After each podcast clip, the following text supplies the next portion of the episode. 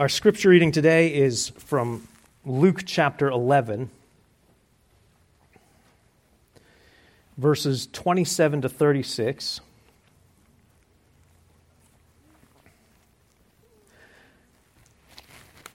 If you're using the, the black Bibles, it's on page 1034. When, uh, when our daughter, Ilona, was in middle school, uh, she woke up one Saturday morning uh, and had quite a scare. Uh, and she came down and shared with us uh, her startling start to her Saturday morning. She knew that she had, she knew that it was daytime just by the amount of rest that she had. You know, you know how like when you wake up, you can tell you've slept in today. So she knew that was true. But when she opened her eyes, she had gone blind. She opened her eyes, she could not see a thing. And so just started, as you might in middle school, started to panic a little bit, started to get a little worried and scared. Uh, and then the blanket slid off of her face. totally true story. You know, there's all sorts of reasons why we might not be able to see.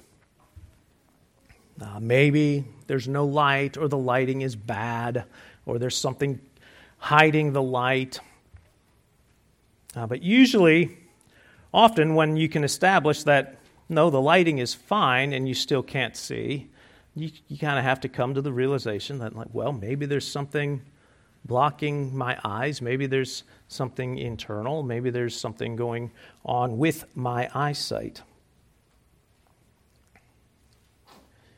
Last week, after Jesus cast out a demon, uh, many of the people, after he cast out a demon, were saying things like, You know, we just need a sign. Could you just show us a sign that, that you came from God? And Jesus' uh, basic, his essential response was, um, dude, open your eyes.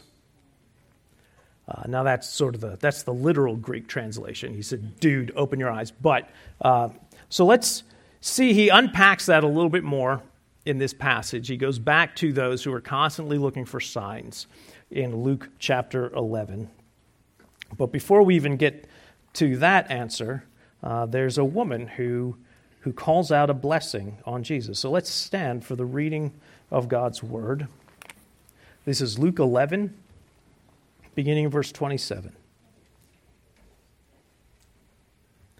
As he said these things, a woman in the crowd raised her voice and said to him, Blessed is the womb that bore you and the breasts at which you nursed. But he said, Blessed rather are those who hear the word of God and keep it. When the crowds were increasing, he began to say, This generation is an evil generation. It seeks for a sign, but no sign will be given to it except the sign of Jonah. For as Jonah became a sign to the people of Nineveh, so will the Son of Man be to this generation. The queen of the south will rise up at the judgment with the men of this generation and condemn them. For she came from the ends of the earth to hear the wisdom of Solomon, and behold, something greater than Solomon is here. The men of Nineveh will rise up at the judgment with this generation and condemn it. For they repented at the preaching of Jonah, and behold, something greater than Jonah is here. No one, after lighting a lamp, puts it in a cellar or under a basket, but on a stand so that those who enter may see the light. Your eye is the lamp of your body. When your eye is healthy, your whole body is full of light. But when it is bad, your body is full of darkness. Therefore, be careful, lest the light in you be darkness.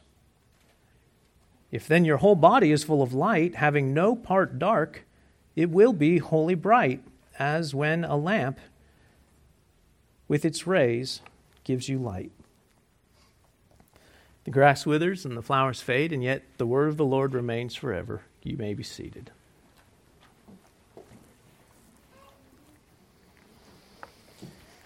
So, before we get too far into um, seeking signs or lacking light, we have to kind of understand this sort of intro section, this, this blessing and being blessed, and who's blessed, and is Jesus chastising her? Is he correcting her? You know, Luke, more than any other gospel writer, is very intentional, well, intentional about including the women who followed Jesus, women who were disciples of Jesus. And, and, he, and he tells us about their following of Jesus and how many times they cared for Jesus and for his, his 12 closest disciples.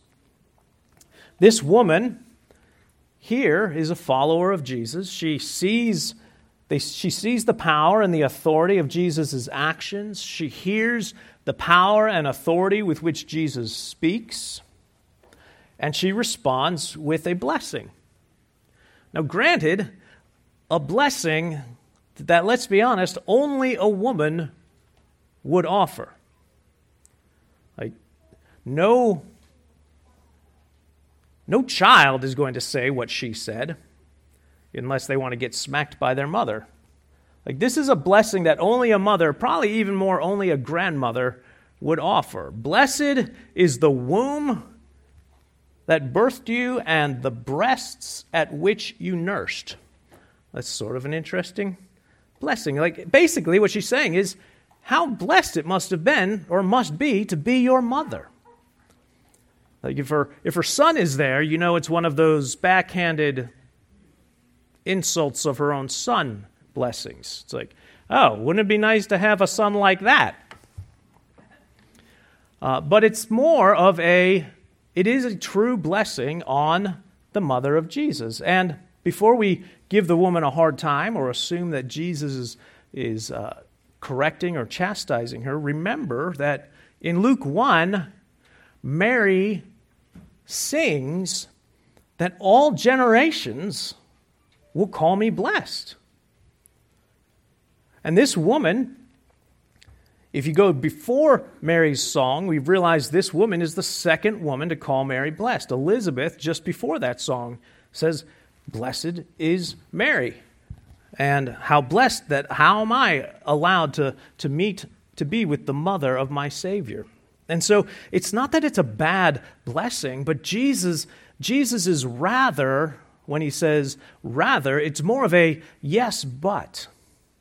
It's not a you're wrong. It's a sure, but that's a singular one person blessing.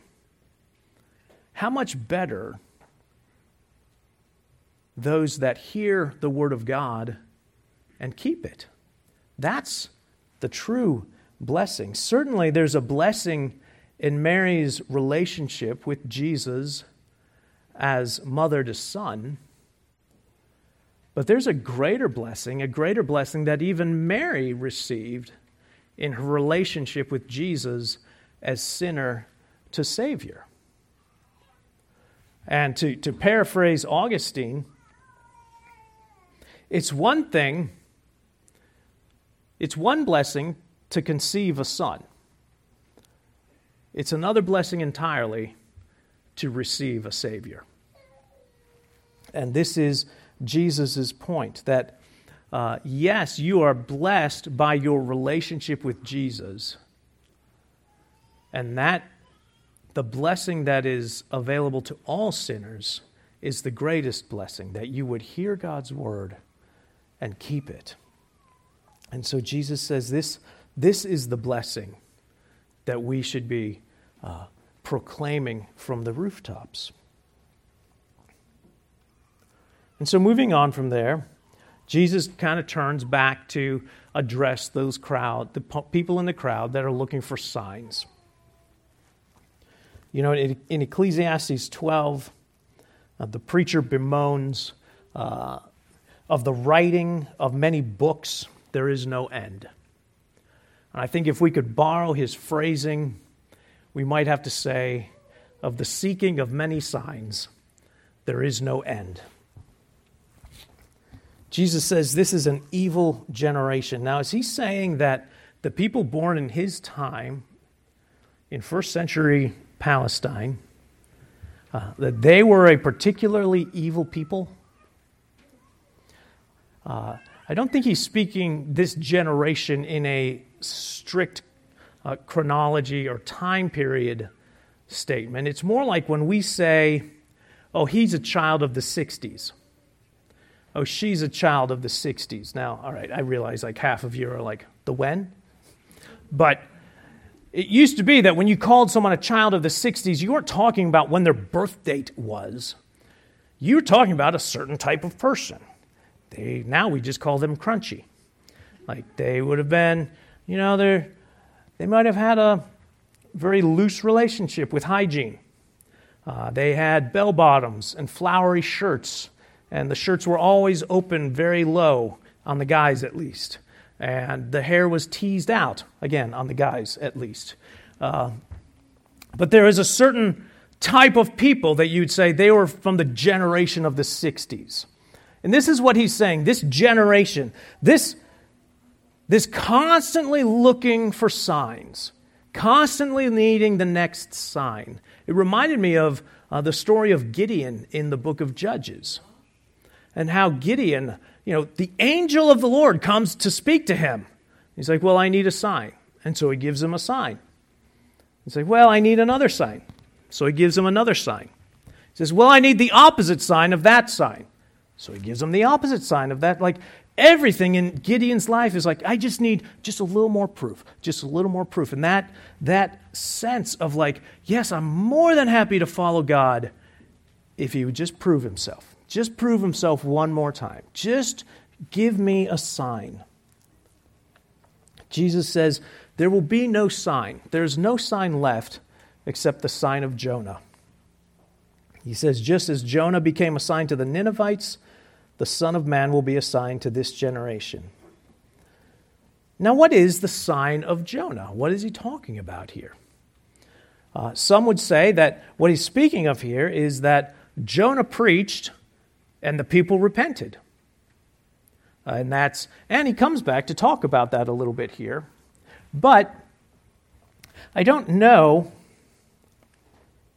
I don't know if that's the sign of Jonah, because sign literally is miracle. Like it's the sign, this miraculous thing associated with Jonah.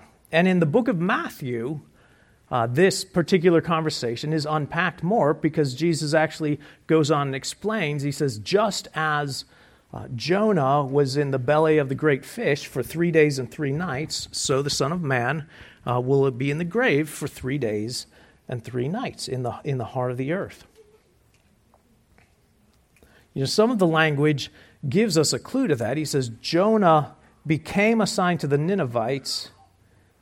He says here, the Son of Man will be, it's a future tense. The Son of Man will be a sign to this generation. It's not a stretch to think that way because, like, we who are so far removed from the Old Testament, like when you say Jonah, we all think of the same thing, don't we? Like we all think of here's this prophet, this reluctant, disobedient prophet. God says, Get up and go. And Jonah gets up and goes in the opposite direction. And in, in discipline for his sin, Jonah is thrown into the sea, swallowed by a giant fish, and then three days later, barfed back up onto dry land. Jesus is saying, similar to that, Jonah being a sign to the Ninevites, the Son of Man will be a sign to this generation. Jonah despised his call. Jesus embraced his call. Jonah disobeyed the Father in heaven when he called him to go. Jesus willingly went, fully obeyed the Father in heaven. Jonah was brought to the brink of death because of his own sin. Jesus was brought to death, not for his own sin, but for our sin. And only after Jonah's miraculous salvation is he even then willing to still reluctantly preach repentance for sin.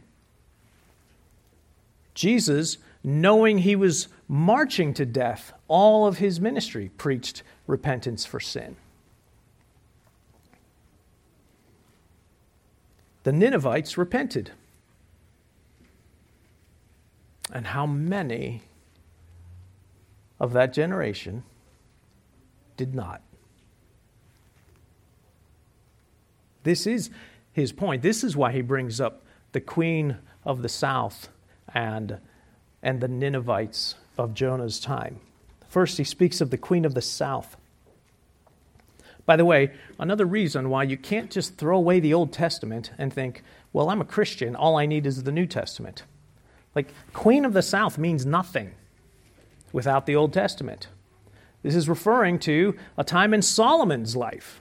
David's son, who became king after David. Solomon, who asked the Lord for wisdom when he could have asked for anything. He could have asked for wealth or long life or safety or peace, but he asked for wisdom. He said, Who is, who is up to shepherding such a great people as this? I need wisdom from God. And so God grants him that. And because he looks for that, God grants him wealth as well and his wealth, the wealth of Israel at the time, and the wisdom of Solomon grew in such reputation that, that the queen of the area that is now Yemen, the queen of Sheba, travels with an entourage to come and witness, to behold the wealth of Solomon and the wisdom of Solomon.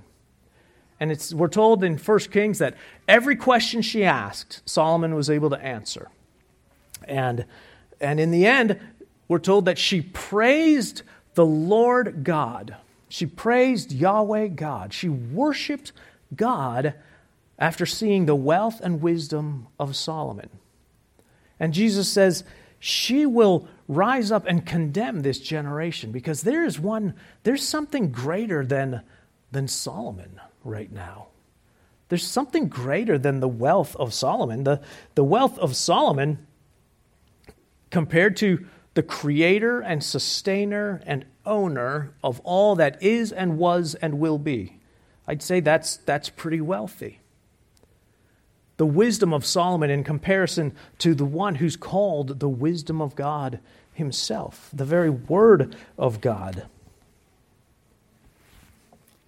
The Ninevites repented when an angry, spiteful, racist prophet reluctantly preached, and his sermon was not a, you better get right before you get left.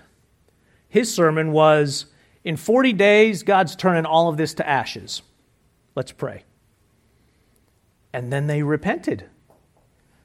And they repented. They heard the words of the prophet and, and repented immediately. Here is Jesus. He comes with compassion and love and patience and kindness. He comes pursuing and seeking those who are lost. He says, Listen, I didn't come to condemn the world, the world is already condemned. I came so that you might have life, so that you would be delivered from darkness. And the people refused to listen. Why? Well, the short answer is because they just couldn't see. Or maybe more accurately, they just wouldn't see. According to John 1, Jesus is the light that has come into the world. So, how is it that they can't see? Was there something lacking in Jesus' light? No. Was it hidden? Did he hide who he was? No. Especially at this point in his ministry, where he has at least once already told his disciples, This is the reason I've come. I'm going to be arrested, beaten, crucified, and die, and on the third day I will rise. his light was not hidden at all. No, the problem was their eyesight. They refused to see. Your eye is the lamp of your body, Jesus says. When, you when your eye is healthy, well, you can see light. And when your eye can see light, your whole body is in the light. When your eye can't see the light, when your eye is darkness, your whole body is dark. Like, we know that. We know this is true. Like, it doesn't matter if all the lights are on in here. If you blindfold me, I'm going to stumble around here and I'm going to. The light doesn't help at all if I refuse to see the light, if I have my eyes closed. And I know some of us, some of us pray that way, don't we? Like we pray, God, I just wish you would show me. Like just just show me. Just show me if this is what you want me to do. Just I wish you would just show me. Just show me. Uh, this is how Amy and I prayed, by the way, about whether we should plant a church. We were like, if you want us to plant a church, you just show us. You just put it right in front of our eyes and we will see it. You show. You show it is is I don't think you're putting it there yet. And because we just thought there's no way. There's no way. That's not in us. We don't that's frightening. Which it turns out was the accurate response to have to, hey, should you go start a church? It's like, sure, I could do that. No, no, no. When you can't see the light, it doesn't matter how bright the light is.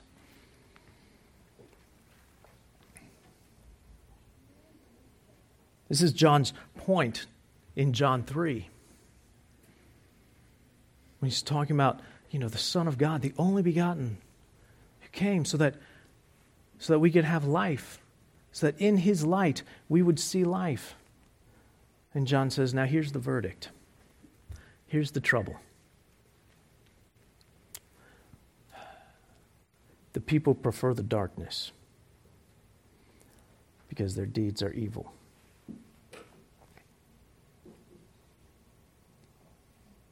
We don't necessarily want the light. I mean, Jesus says right here, you know, when you get even just a little bit of light, it dispels all the darkness. Sometimes I think we want little compartments of our hearts to have a little bit of darkness still. I mean, you can have like the main areas, but maybe if I could just hold on to some of this darkness, that would be all right. And Jesus says that's not that's not how light works. Light dispels all darkness. Like all of this is available to all to each one of us. The blessing of the relationship that was the truest blessing for Mary that she had heard the word of God and kept it. The sign that Christ died to save sinners was raised from the dead the third day. That Christ would die a sinner's death so that I could live clothed in his righteousness.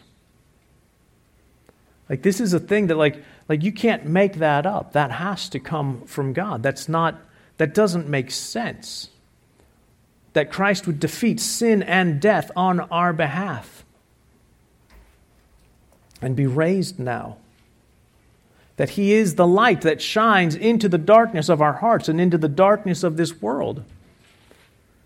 All of these things are the things that we celebrate at the table that we are blessed because of our relationship with Christ. That we are all on equal footing, every one of us. We're sinners saved by grace. It's a sign. It's a sign and a seal. It's a reminder that Christ died to save us from our sins. It's both a reminder that my sin was so bad that Jesus had to die in order for it to be taken care of. And it's a sign that Christ's love, God's love, was so great that Jesus willingly died to take care of my sin. That it's taken care of, it's finished. We eat and drink and we preach the gospel. We preach, we proclaim the Lord's death to ourselves and to each other. As we come to the table, we see the light of Christ. that dispels the darkness in our own hearts, that shines out of us, Christ's light shining out of us. He says, You now are the light of the world. How insane is that? We are the light of the world to attract people to Christ now. We are God's children, saved by His grace. Let's pray. Thank you so much, Lord Jesus, for your salvation. Thank you for the blessing that is available to all who would hear your word and receive it.